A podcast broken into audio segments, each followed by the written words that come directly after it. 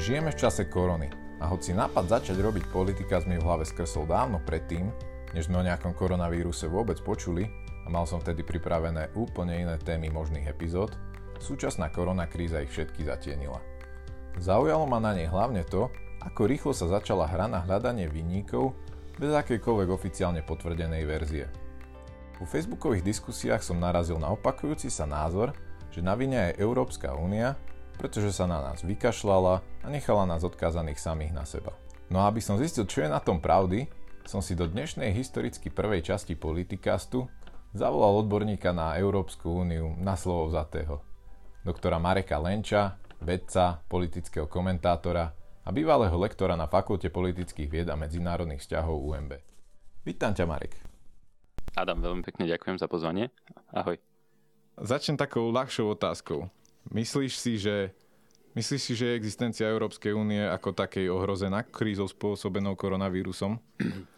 Ehm, v prvom rade ešte, Adam, ja sa vrátim e, k tomu, že naozaj ďakujem pekne za pozvanie aj za to, že chcem oceniť túto tvoju snahu, aj, aj tento štart. E, ďakujem Poznáme sa pekne. ešte z no. fakultných čias, e, kde teda ja som mal tú možnosť a príležitosť učiť takých skvelých študentov ako si ty, takže naozaj ti fandím. Je to skvelé, že do niečoho takéhoto ste sa pustili a že teda aj toto vnímate ako príležitosť niekam sa posunúť, znovu rásť, otvárať témy, ktoré môžu byť pre časť našej, našej našich spoluobčanov uh, zaujímavé a, a tak. Takže naozaj budem vás sledovať, držím vám palce uh, do tých uh, ďalších podcastov.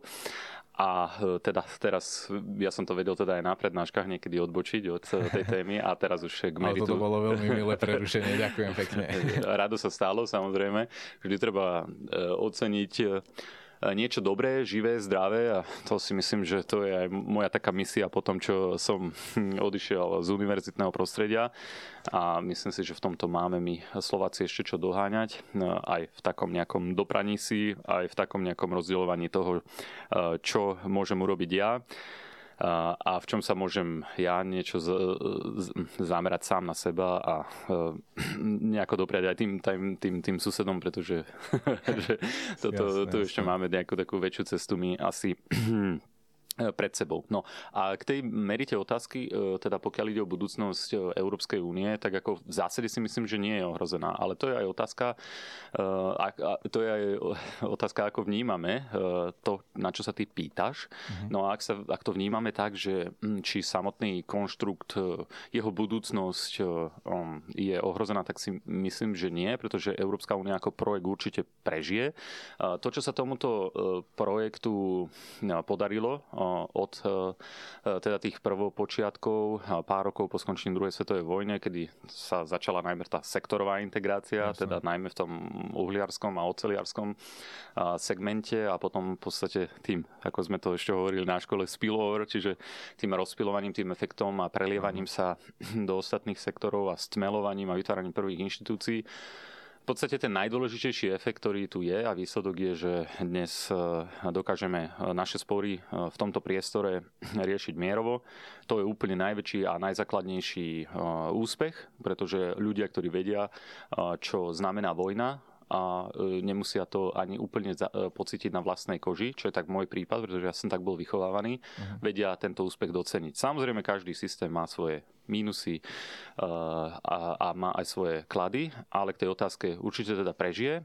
A ak teda vnímame, takú otázku, ak vnímame tú otázku ale tak, že či je úspechom a, a budúcnosťou Európskej únie, či prežije práve v tej podobe, akú ju máme dnes, uh-huh. či v tom počte štátov, Uh, tak to už je otázka. Nemusí to byť úplne, možno, možno, že uvidíme, čo prinesú tie ďalšie roky. Myslím si, že ten odchod Veľkej Británie je asi taký uh, jediný a najväčší, ale um, to uvidí až blízka budúcnosť, ako sa uh, Únia vysporiada s niektorými výzvami. Ale jej budúcnosť ako projektu um, vidím ako v zásade ja pozitívne aj napriek teda niektorým uh-huh. protichodným tendenciám v mnohých krajinách. Zlyhala podľa teba v niečom Európska únia v rámci riešenia koronakrízy? Možno mohla niečo spraviť inak, skôr, lepšie? Tak vždy sa dá robiť niečo inak a lepšie. to, to áno.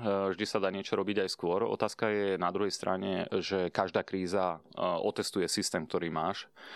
Či už je to podnik, je to inštitúcia verejná, súkromná, sú to štáty, je to ten prienik medzinárodných vzťahov, rôznych aktérov. Proste každá kríza je test, je výzva, je oslabenie a zároveň aj príležitosť. Takže určite áno, jasné, že v niektorých mojich takých postrehoch, aj keď už musím povedať, že tieto veci nesledujem tak intenzívne ako v minulosti, ale ja som aj chcel tak trošku získať odstup od niektorých vecí, takže určite áno, že Európska únia v niektorých veciach podľa mňa nereagovala dostatočne. Na druhej strane tie varovania, ktoré prichádzali v kontexte napríklad tejto krízy alebo krízy, ako sa postaviť k riešeniu rozpilovania vírusu na, v podstate alebo v priestore štátov Európskej únie, tak tie varovania prichádzali. Ty si to tam mal aj pekne v poznámkach samozrejme rozpísané. Inštitúcie varovali, varovali členské štáty, tie na to nereagovali. Čiže reakcia prišla. Druhá vec je, že nebola ako keby úplne vždy vyslyšaná. Tá, a tú situáciu sme začali riešiť až potom, keď sa nás to priamo, priamo dotýkalo. To bol napríklad aj príklad Slovenskej republiky, keď si ja, keď som sa spätne pozrel, že začiatkom marca sme vlastne zatvorili hranice, spravili sme ako jeden z prvých štátov naozaj radikálne opatrenia. A potom som si uvedomil, že my sme mali parlamentné voľby 29. februára, ale túto nejakú debatu o tomto, viem, že predchádzajúca vláda tomu venovala niekoľko tlačoviek aj riešení, ale že by sme mali nejakú veľkú politickú debatu o tom, ako sa pripraviť na toto. V podstate sme si mysleli, že ako keby možno, že je to nejaký vírus momentálne v tom januári, februári v ďalekej Číne a nás sa to úplne dotkne. Čiže ani my sme nejako toto vnútropoliticky uh, neriešili, že nebola to uh, téma našich, uh, našich volieb a v tých očakávaniach, že či mohla EU spraviť viac a menej, to je často o tom, čo vlastne čakáme od tých druhých a čo oni vlastne môžu pri tom súčasnom systéme kompetencií spraviť. Hej? Že niekedy od niekoho čakáme viac, ako vlastne on môže spraviť a ako sme mu dali tie, nejaké kompetencie v danej oblasti. Keď sme už pri tých kompetenciách, myslíš, že táto kríza má potenciál vyvolať nejakú debatu o prehlbení kompetencií, povedzme napríklad v zdravotníckej oblasti, ktorá povedzme si otvorene, je jednou z najmenej harmonizovaných oblastí a väčšina rozhodovania je stále ponechaná na národné štáty. Myslím si, že, že áno, že určite to vyvolá takúto sériu otázok a takúto sériu mm, možno aj nových nápadov na riešenia a podľa mňa by to aj malo vyvolať, pretože mm, tie krízy sú o tom, že mm, proste mm, vznikajú z nejakého problému, ten musíte riešiť a e, v podstate na to, aby sa vám ten problém znovu nevrátil, e, tak si potrebujete niektoré mechanizmy e, nastaviť inak. To funguje podľa mňa v každej rovine, že aj v živote človeka, inštitúcií, organizácií, tak ako aj Európskej únie. Čiže bolo by podľa mňa chybou, keby sa Európska únia z tohto nejakým spôsobom nepoučila a keby si nezačala budovať napríklad nejaké mechanizmy na to, že v prípade takejto podobnej situácie um, nejakej uh, znovu šírenia nejakej choroby alebo vírusu, ktorý má teda pandemický charakter, uh, nemala uh, nejaké kapacity vlastné, um, ktoré by dokázala um, nejakým efektívnym spôsobom prerozdeľovať medzi štáty, ale Myslím si, že to je úplne legitímne, eh, že sa tá debata otvorí a mala by sa otvoriť. A do druhej strany, samozrejme, je tu tá aj otázka, ale k tomu sa asi dostaneme. Ty si to tam naznačoval, že tá solidarita medzi štátmi, ako toto možno nejako mixovať medzi tým, čo má robiť Únia, čo má robiť národný štát na svojom území a ako si majú v kríze alebo v ťažkosti pomáhať eh, tí 27, dajme tomu teda 28 eh, kamaráti, alebo teda aspoň rovní partnery eh, medzi sebou. Nemyslíš si, že môže byť problém s uplatňovaním autority Európskej únie voči členským štátom? Mňa veľmi prekvapila jedna vec a to v správe výboru Európskej komisie pre zdravotnú bezpečnosť, z ktorej teraz budem čítať, eh, je z konca januára 2020. Okrem toho, že komisia odsúhlasila 10 miliónov eur na pomoc výskumom vakcíny, boli členské štáty dotazované aj na stav ich zdravotníckých pomôcok. Žiadna z krajín Európskej únie nepodala žiadosť o pomoc so záňaním ďalších pomôcok, ale 4 krajiny sa prihlasili s tým, že budú potrebovať ďalšie pomocky v prípade, ak sa situácia zhorší. Čo hovoríš na toto? Je teda na mieste vôbec kritizovať Európsku úniu za zlyhanie v prípade pomôcok, keď členské štáty týždeň po potvrdení prvých prípadov v Európe nielen, že aktívne nezáňali pomôcky, ale dokonca o ne nepožiadali ani na vyzvanie. V podstate na otázku chcete pomôcť, odpovedali, no, netreba, možno, možno keď sa to zhorší. A to tiež len 4 z nich. Mm-hmm. Uh, tak tá tvoja otázka myslím si, že je takou rečníckou otázkou, tak, e, takže tá sa vlastne aj tak trochu e, zodpovedala. A samozrejme už keby možno to asi ja nie som úplne že najoprávnenejšia osoba a teraz v tomto nastavení zdravotníckých e, mechanizmov medzi národnými štátmi a Európskou úniou niekto by to asi vedel úplne, že rozmeniť na drobnejšie, ale mm, kde teda sú kompetencie jednotlivých národných štátov, ako teda komunikovali, ale toto je myslím si, že je jeden z mála príkladov toho, že áno, Európska únia, alebo teda inštitúcie v Bruseli komunikujú s národnými štátmi a e, nie vždy to teda padne na úrodnú pôdu. Ja si myslím, že tak úplne, že jednoducho povedané, mnohé štáty no, sme to tak trochu aj e, podcenili. A napriek tomu, že v prípade Slovenskej republiky myslím si, že tá reakcia prišla relatívne, relatívne skoro a bola účinná a efektívna, tak e, samozrejme, že asi v tom merite všetkých tých štátov, tak e, tie, tie reakcie nás, nás e, boli niektoré neskoré a mm. v niektorých štátoch potom to sa naozaj že trochu, trochu dosť vymklo spod kontroly, čo teda ten nápor mm. pre tie zdravotnícke systémy v jednotlivých štátoch bol obrovský. Takže ale... Áno, v niečom kritizovať Úniu môžeme eh, a v niečom je práve eh, asi pravdou ten, ten presný opak, že Únia aj chcela možno nejakým spôsobom koordinovať tie postupy, aj vyzvala, upozorňovať tie členské štáty, ale Eh, treba presne rozdeliť tú rovinu, eh, ktoré rozhodnutie môže eh, ako v osobnom živote, že niekto vás môže varovať, ale už to rozhodnutie, či sa pripravíte na to, alebo to zreflektujete, mm, je vždy, vždy na tom danom štáte, na tej danej vláde. A aj my tak ľudovo hovoríme, komu nie rady, tomu nie pomoci, hej, alebo... Áno, áno, ale nejak sa podľa mňa v tomto závale informácií celkom aj zabudalo na to, že tá Európska únia naozaj konala a konala vo veľa, obl- vo veľa oblastiach o mnoho skôr než väčšina členských štátov, že myslíš si, že môže byť chybou Európskej únie aj to, že napriek tomu, že robí a robí celkom promptne, zle to komunikuje, určite môže byť, pretože to je otázka politickej komunikácie. Ono je to tak aj častokrát, to je v politickej aréne, mnoho súbojov je presne takých, že tá pravda môže byť trošku niekde inde, ale druhá vec je, akým spôsobom sa tá daná realita odkomunikuje. To znamená, že ak ju neviete úplne odkomunikovať, prípadne ak nemáte záujem ju odkomunikovať, tak, e, tak, e, tak proste je to problém. Ale to je už potom otázka najmä na tých národných politikov alebo na politikov u nás, napríklad e, v parlamente, ak, aký štýl politik, politiky chcete vedieť, viesť. Uh-huh. To znamená, že častokrát aj nám sa v predchádzajúcich vládach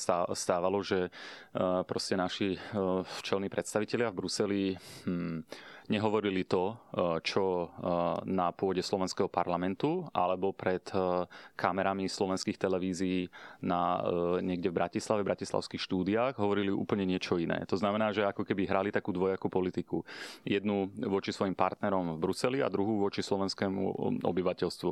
A to je presne o tom, kto chcete byť, akú politiku chcete viesť, za čo chcete preniesť zodpovednosť a za čo nie. Niekedy je úplne pre mnohých politikov je najjednoduchšie proste hodiť vždy nájsť nejakého vyníka a ten vyník je, je pre niektorých najlepšie, keď je to vždy niekto druhý, pretože to je ako s našim čerpaním eurofondov. Hej. Môžeme sa nejako, nejakým spôsobom hľadať e, kopec e, e, nejakých vynikov v niekom inom, ale nakoniec si povieme, že to, že nečerpáme efektívne, dostatočne rýchlo a transparentne, mm-hmm. čo je asi najdôležitejšie slovo smerom teda k posledným rokom, Uh, tak, to nie je tak, iného tak to je nikoho iného chyba. No. Hej? A to, že si my tu nedokázali sme si my uh, dostriehnúť nejaké procesy, tak koho je to chyba? To je chyba náš Slovákov. Za to proste akože Brusel nemôže. Napriek tomu, že dnes sa tá debata na európskej pôde proste otáča, že niektoré systémové kroky niektorých vlád sa teda budú nejakým spôsobom, alebo sa majú navezovať aj na čerpanie týchto prostriedkov, ale to uvidíme, tá debata není ukončená. Ale, jasné, jasné. ale presne je to tej rovine, že kto ste v tej politike, za čo chcete niesť zodpovednosť, niekedy to je jednoduchšie hodiť to na druhých. Takže, hm, ale ano, to no, hlavne už... na tých, čo ne, nesledujú dopodrobná dianie tu a nemôžu sa efektívne brániť. A... Áno, áno. A to už je to potom ten diskurs a ten diskurs uh, v tej, uh, to je niekedy aj takéto čaro politiky, že niekedy viete vytvoriť tému z ničoho a niekedy viete vytvoriť problém z ničoho. Hej? Že v podstate ten problém neexistuje, vytvoríte ho, ľudia si myslia, že to je problém Jasne. A, a proste tomu začnú veriť a vy teraz zmeníte celú pozornosť spoločnosti, otočíte niekde inde áno. a tak, tak, to niekedy, tak to niekedy funguje. Čiže áno, ak tí národní aktéry nemajú proste záujem na tom povedať, že no áno, no však vlastne v podstate oni nás asi aj varovali, ale mm, tak nám to nejako tak úplne teraz akože aj nevyhovuje, pretože by sme museli za to nie zodpovednosť. Áno, tak, tak koncov... je to iné, hej, ale a zase tá pravda môže byť úplne, že niekde inde, že tá, tá, tá medzirezort nemohla tá informácia niekde v podstate byť nekomunikovaná. Mm. A na druhej strane treba mať trochu aj pochopenie, že čo sa dialo u nás na Slovensku, že my sme vlastne boli v predvolebnom súboji. To znamená, mm. že preto by som mal tiež isté pochopenie, že my sme v podstate, nová vláda prišla do niečoho, čo absolútne nečakala. Stará vláda vlastne nevedela, že či zostane, e, pretože voľby sú vždy svojím spôsobom politickým vabangom a my sme boli v predvolebnom boji. Takže to znamená, že ako tá pozornosť nebola úplne uh, uh, tam, kde možno úplne, že mala byť, ale to po vojne je každý generál no, a to sa ľahko hovorí a samozrejme tam, tam súťažíte, súťažíte a možno, že to už neviem, aký štát by to musel byť. Niektorým štátom to asi ide lepšie, teda aj z mojich teda analýz, že proste máte niektoré strategické priority, ktoré sú nadstranické a viete sa ním venovať a tam sa podržíte. Toto my tejto politickej kultúry sa možno ešte len tak trochu učíme. Mm. Možno prvým krokom bude podpísanie deklarácie o spoločnom zahraničnom smerovaní Slovenskej republiky troch najvyšších ústavných činiteľov. Videli sme, že podpísali to pred pár týždňami a hoci na druhej strane rovnaká deklarácia bola podpísaná minulom volebnom období, no bývalý predseda parlamentu na ňu nereflektoval alebo sa tváril, že ani nič také nepodpísal. V podstate, hej, ale to je presne to, že keď e, a to je aj trošku tak o voličoch nás všetkých tu na Slovensku, že na jednej strane ja si myslím, že každý e, že väčšina ľudí sa proste o tú politiku zaujíma a je dobré, že sa o ňu zaujímajú, pretože politici robia verejné rozhodnutia a tie rozhodnutia sa nás dotýkajú. Uh, preto tak sme aj my vychovávali všetkých na škole, že proste naozaj zaujímajte sa, buďte aktívni, tlačte na vaše samozprávy, na župy, uh, na, na strany, na vládu, žiadajte, pretože len v diskusii uh, môžete vygenerovať lepšie nápady, prípade, že, že viete počúvať.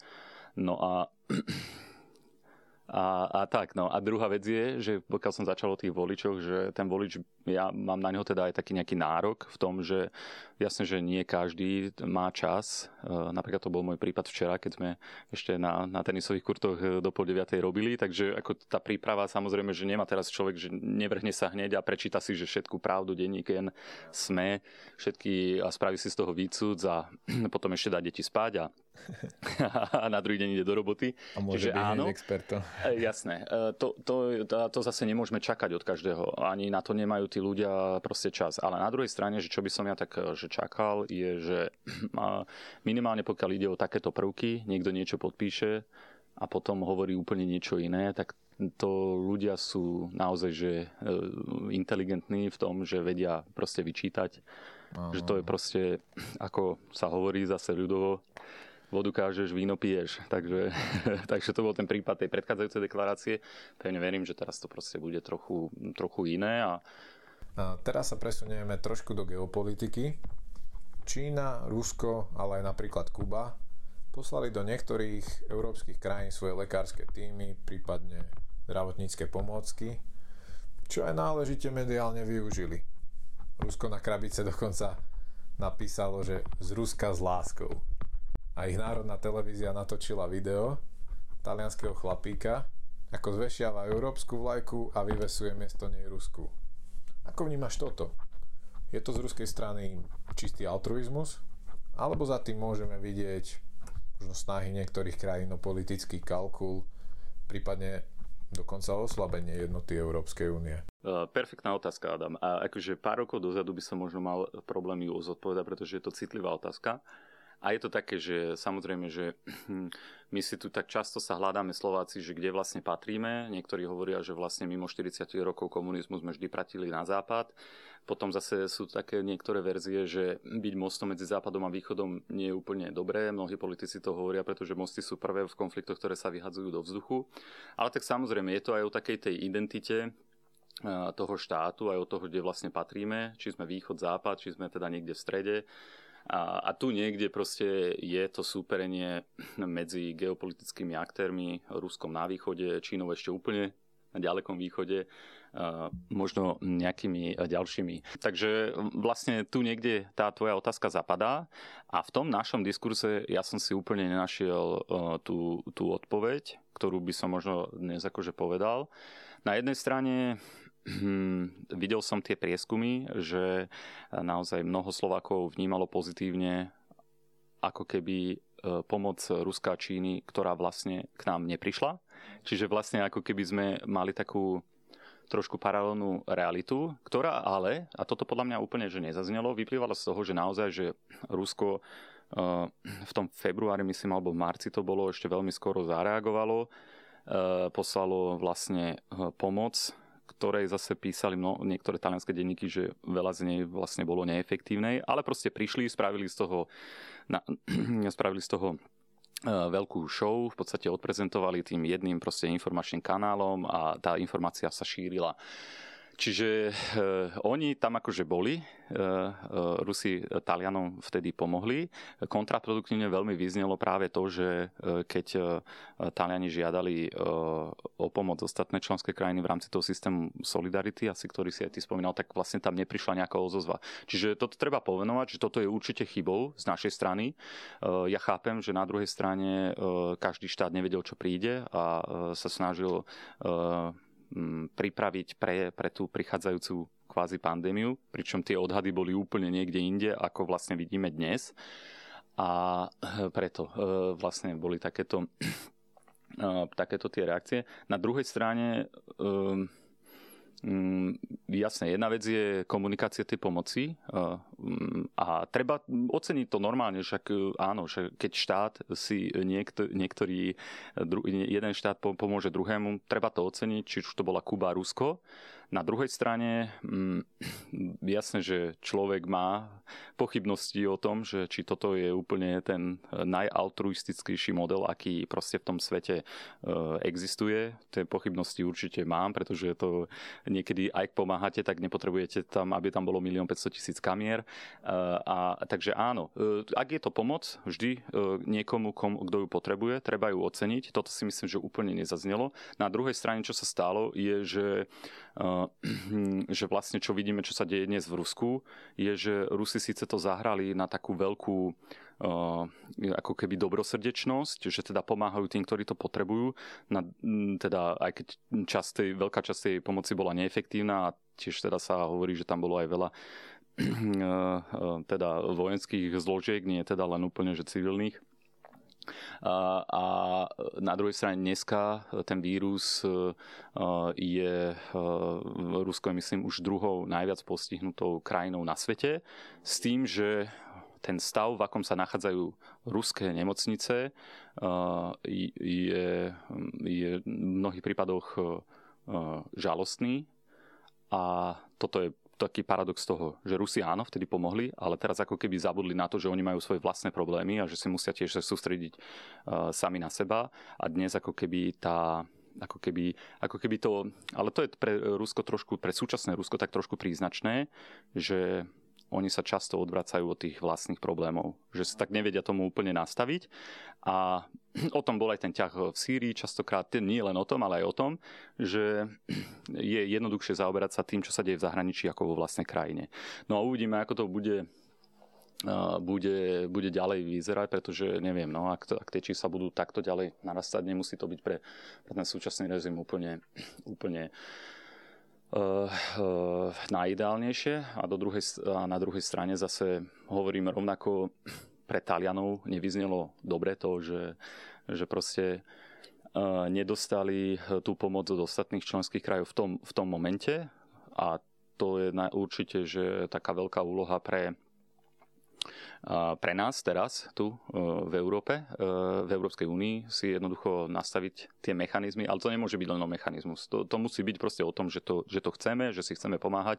Samozrejme, že tu, keď neviete, čo príde, tak to pomáhanie robí e, ťažším, ale treba to pomenovať, že jasné, že tam ako keby trošku ostali tí Italiani riadne v štychu a, mm, a vlastne to tak ako keby nevypálilo nevypalilo úplne dobre. No. Takže... Áno. K tomu som sa chcel vlastne aj vrátiť, k tomu Taliansku, že Taliani majú naozaj nejaké oprávnené výčitky voči iným krajinám Európskej únie, že, že im ne, nemuseli dostatočne pomôcť, čo ani nepomohli, ale skôr by som sa zameral opäť na Slovensko, že aj Slo- mnoho Slovákov sa cíti ukriúdených, že im Európska únia nepomohla. Napriek tomu, že Slovensko je jednou z najmenej postihnutých postihnutých krajín koronakrízou. Čiže moja otázka je takáto. Mm, nemyslíš si, že aj vo vnímaní Slovákov je Európska únia nevnímajú ju chybne? Mne príde, ako keby ju vnímali ako nejakú vlastnú entitu, že, ktorá žije vlastným životom a zabudali na to, že v podstate Európska únia to sme aj my, členské štáty a že ona funguje na solidarite a nie na nejakej že nejaká zázračná Európska únia bude každému pomáhať v, v čase krízy, ale že my si musíme pomáhať navzájom, ako, ako my práve v tejto chvíli Taliansku.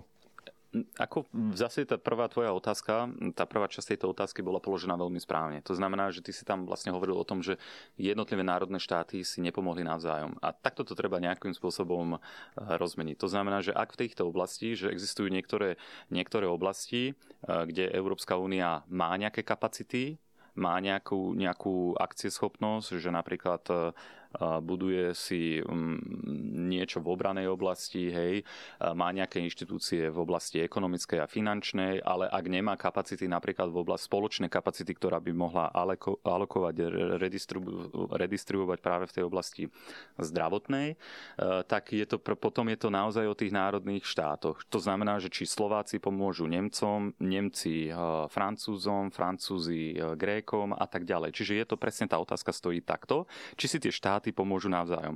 A práve to, je, to treba tu nejako to rozmeniť v tej diskusii, že ak tam tie kompetencie nie sú, a ak my potom ideme, že napríklad z toho obviňovať Európsku úniu, že nepomohla Talianom, a mali je pomôcť národné štáty, tak obviňujeme vlastne seba. Tak by sme mali si naliať čist, uh, čistej vody, hej, eh, čistého vína alebo, a mali by sme si povedať, že to vlastne my sme im nepomohli. Uh-huh. A mhm. toto je to, čo si myslím, že niekedy tu chýba, že treba to povedať, tak boli sme to aj my a viete čo, my sme vám tiež nedali tie respirátory, pretože sme nevedeli, čo príde uh-huh. a báli sme sa, či to politicky, alebo nie len politicky, ale aj zdravotne a fyzicky prežijeme. Čiže toto je jedna rovina tej komunikácie, si myslím, že ktorá by tu mala zaznievať, že viete čo, a možno, že v tomto, mm, lebo my máme úžasných a šikovných ľudí, akože niekedy máme aj taký ten syndrom toho sebabičovania a tak, že si povieme, že to nefunguje, teraz na druhej strane to niekto úplne, že preháňa, že sme najlepší na svete a že máme najle, najlepšie čísla.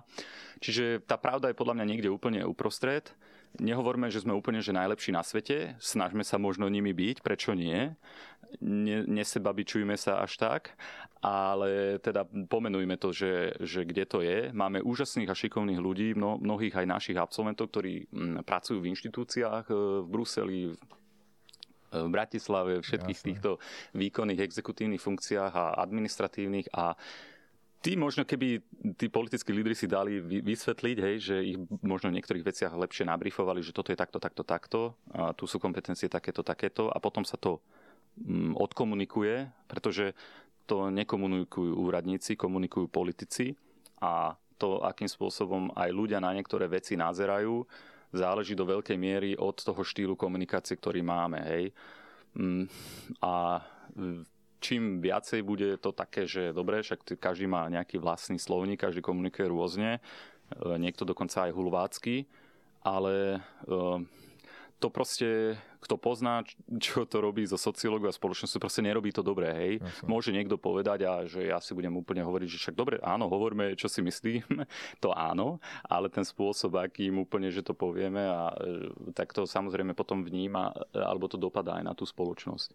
Uh-huh. Ale je vôbec, uh, je vôbec možné riešiť pandémie, ale aj iné krízy spoločne v rámci Európskej únie, najmä pokiaľ vidíme, že napríklad Švédsko alebo Holandsko alebo Británia už zo začiatku tejto koronakrízy chceli prijať úplne opačný pohľad na to, ako ju riešiť. Chceli premoriť svoje obyvateľstvo, že dá sa efektívne riešiť a takéto krízy na úrovni celého bloku Európskej únie, pokiaľ majú štáty takto diametrálne odlišné pohľady na to, ako ju riešiť vlastne? Mm-hmm. Uh, to bola veľmi dobrá otázka. Akože neviem, že či to pre, premorenie je úplne že správny pojem, uh, že um, a neviem, že či by sa to ujalo, ale uh, určite to by asi žiadna vláda uh, neprežila, aj keď ten Boris Johnson mal niektoré takéto vyhlásenia, ktoré boli úplne na hrane.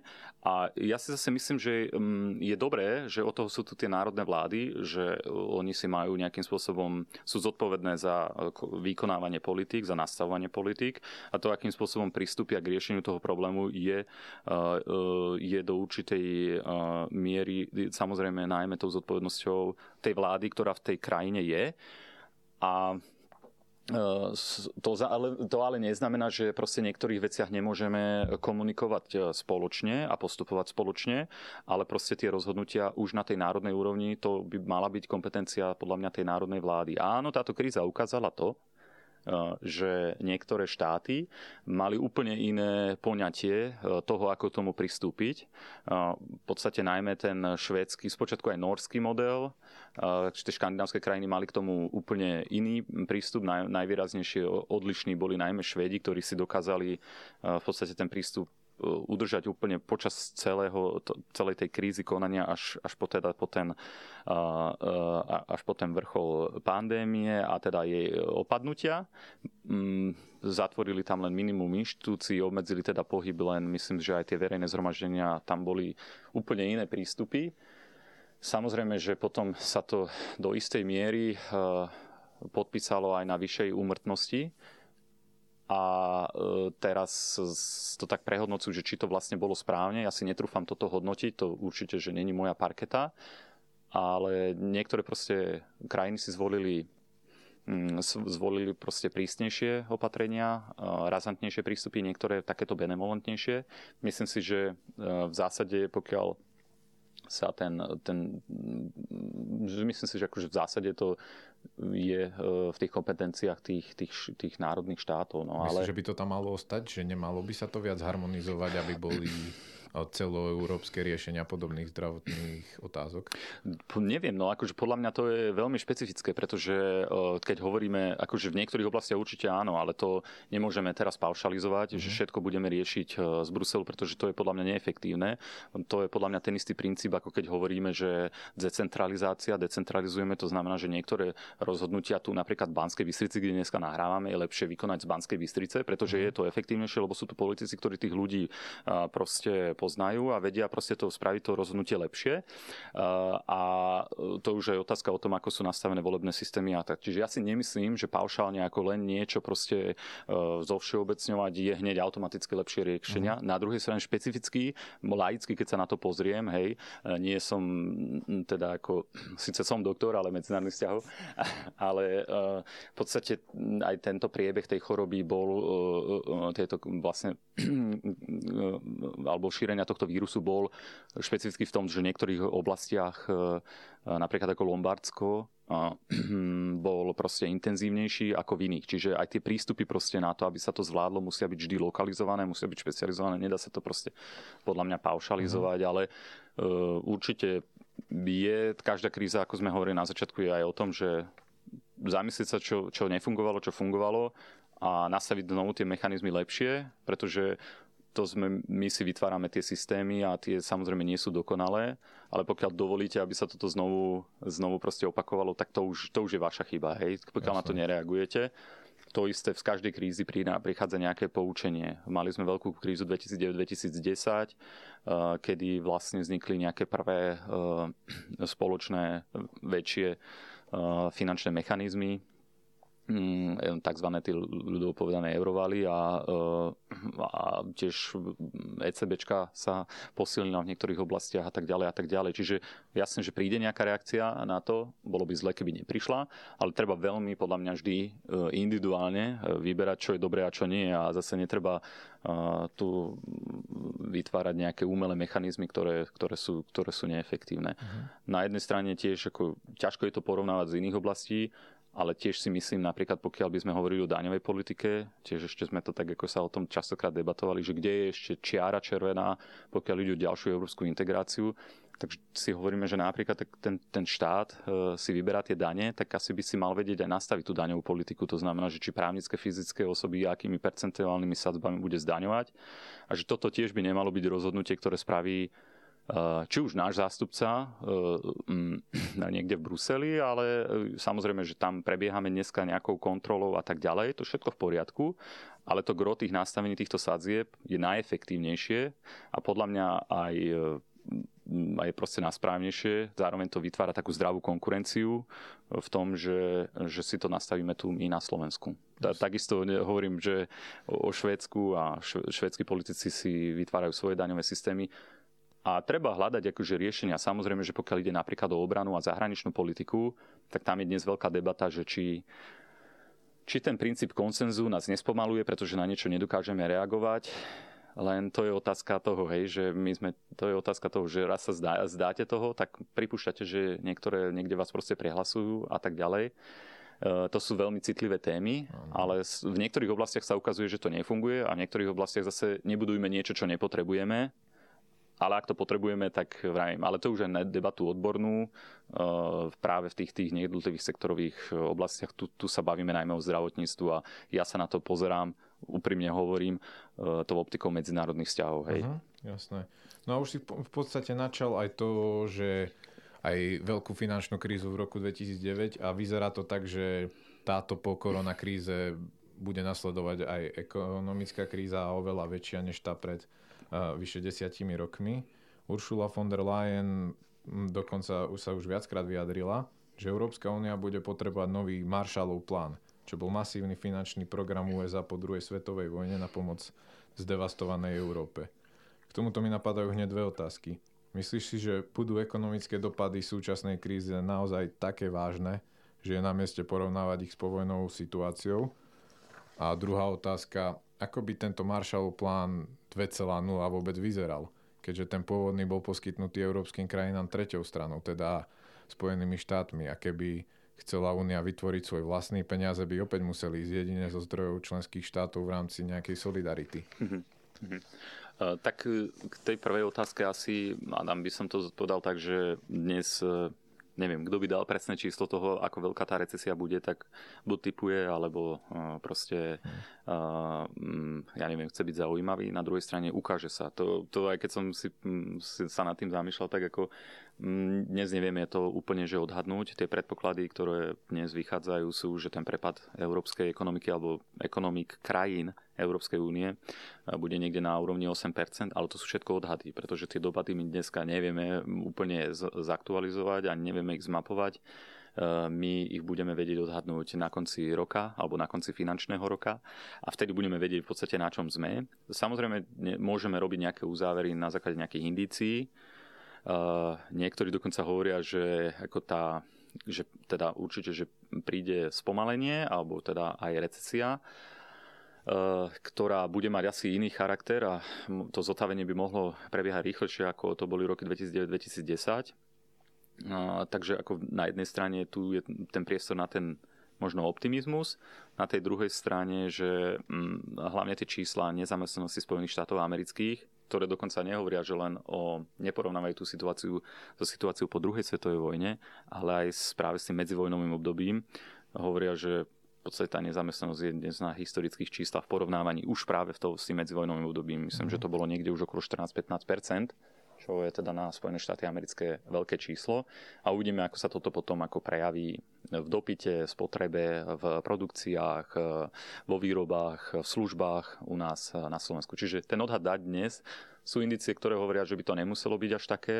Sú indície, ktoré Hovoria teda, že ale to uvidíme. To, nedá sa to dneska často uh, predikovať.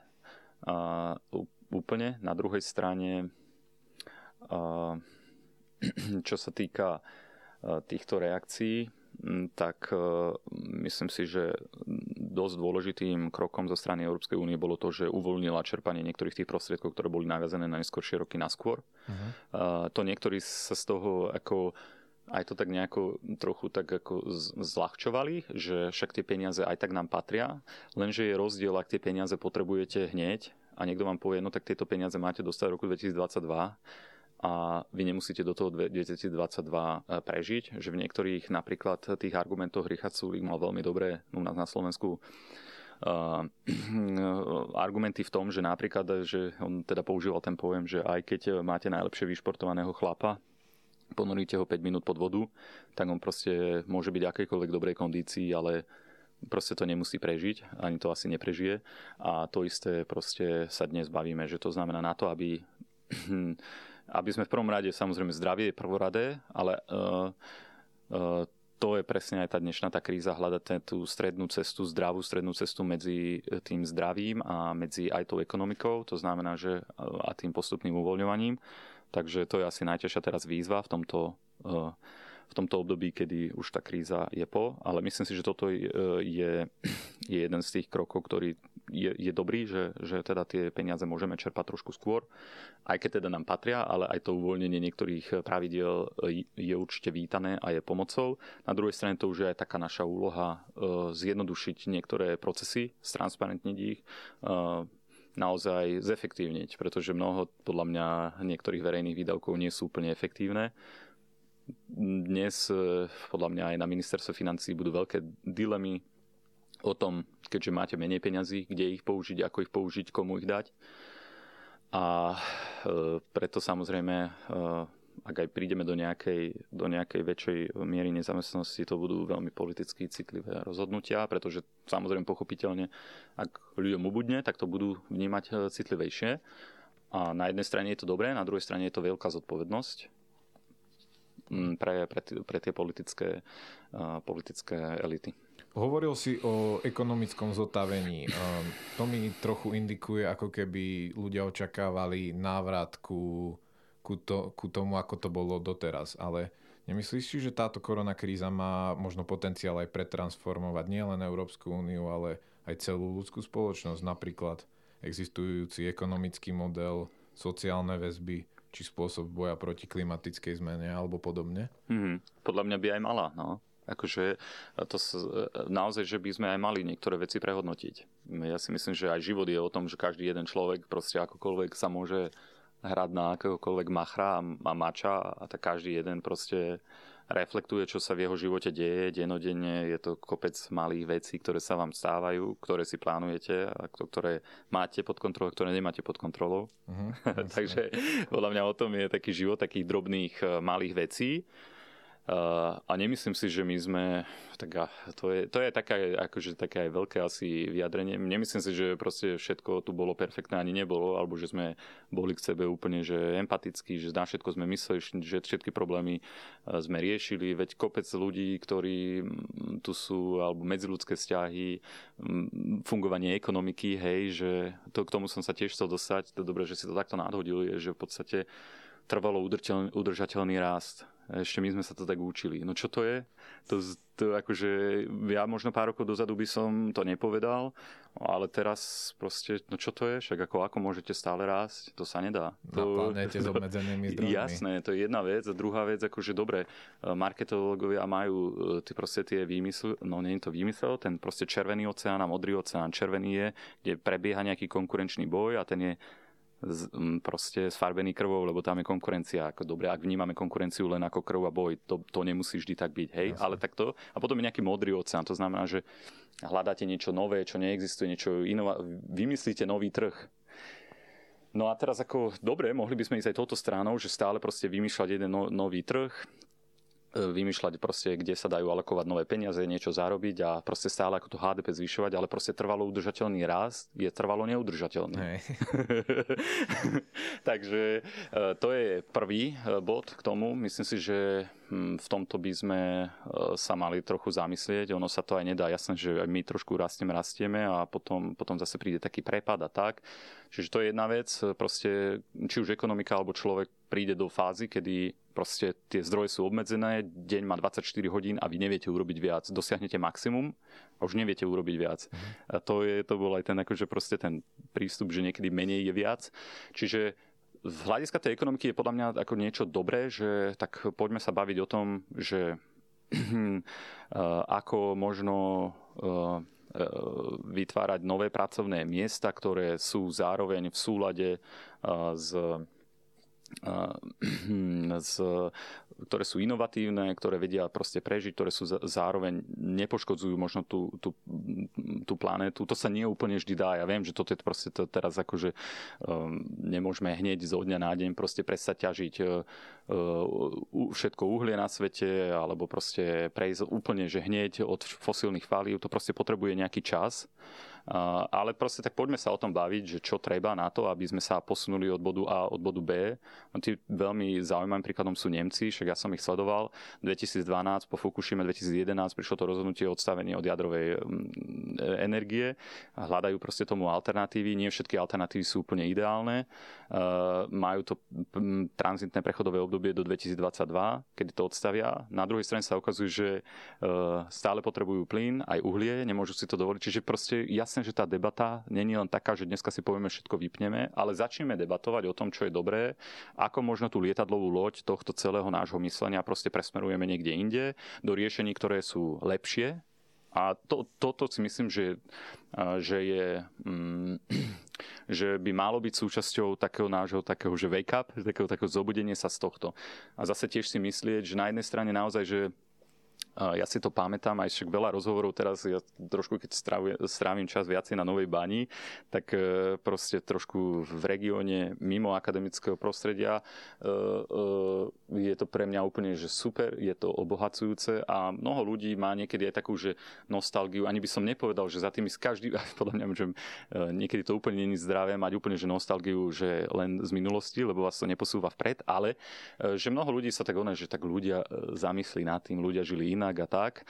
A práve počas tejto koronakrízy si myslím, že tiež mnoho vecí sa zmenilo, pokiaľ hovoríme o vzťahoch, e, rodinných a tak, že ľudia ako keby začali tak viacej medzi sebou komunikovať, starať sa o to, čo sa vlastne v tých rodinách deje, e, robiť také malé kroky k tej intenzívnejšej komunikácii. Ja sám som toho nie úplne že výnimkou a že, že toto, toto ako bolo pozitívum toho strachu o vlastných blízkych, čo je aj taký paradox trochu, ale je to tak. Čiže na jednej strane áno, že mm, podľa mňa by to aj malo priniesť proste zmenu a určite proste malo by to proste niečo na zamyslieť nad tým, že ak niečo robíme, nech to dáva zmysel, nech je to dobré, proste nech to nerobíme len preto, aby sme to robili.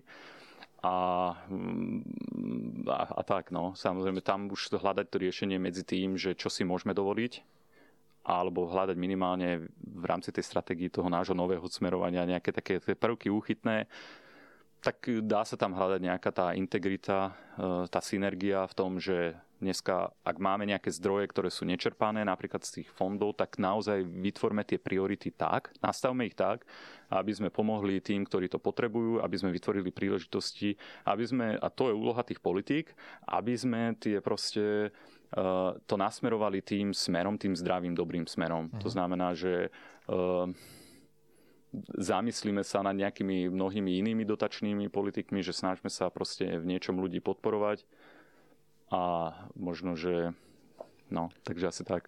Na úplný záver ešte taká osobná otázka, že zmenila, to, ne, zmenila táto kríza teba nejak, alebo nejak tvoje myslenie, alebo... Uh, to je riadne filozofická otázka. tak e, myslím si, že že hej, ako sa môže človek zmeniť, no. E, podľa mňa, že človek sa môže zmeniť vždy len sám a e, keď sa zmeniť chce. Mhm. A to, čo je to je, to, to je na čo som ja prišiel. Sice budem mať za chvíľu 35, Kristové roky už mám za sebou, ale um, to je o tom, že čo si ja tak myslím, že ak sa ne, ak, častokrát napríklad ja to vydávam teraz aj že mnoho vecí by som e, chcel zmeniť, aj chcem zmeniť, aj budem sa snažiť o to zmeniť, pretože si myslím, že zmena je Eh, jedinou konštantou, že proste všetko sa neustále mení a niektoré a zmeny sú dobré, treba sa na to nastaviť, že veci sa menia.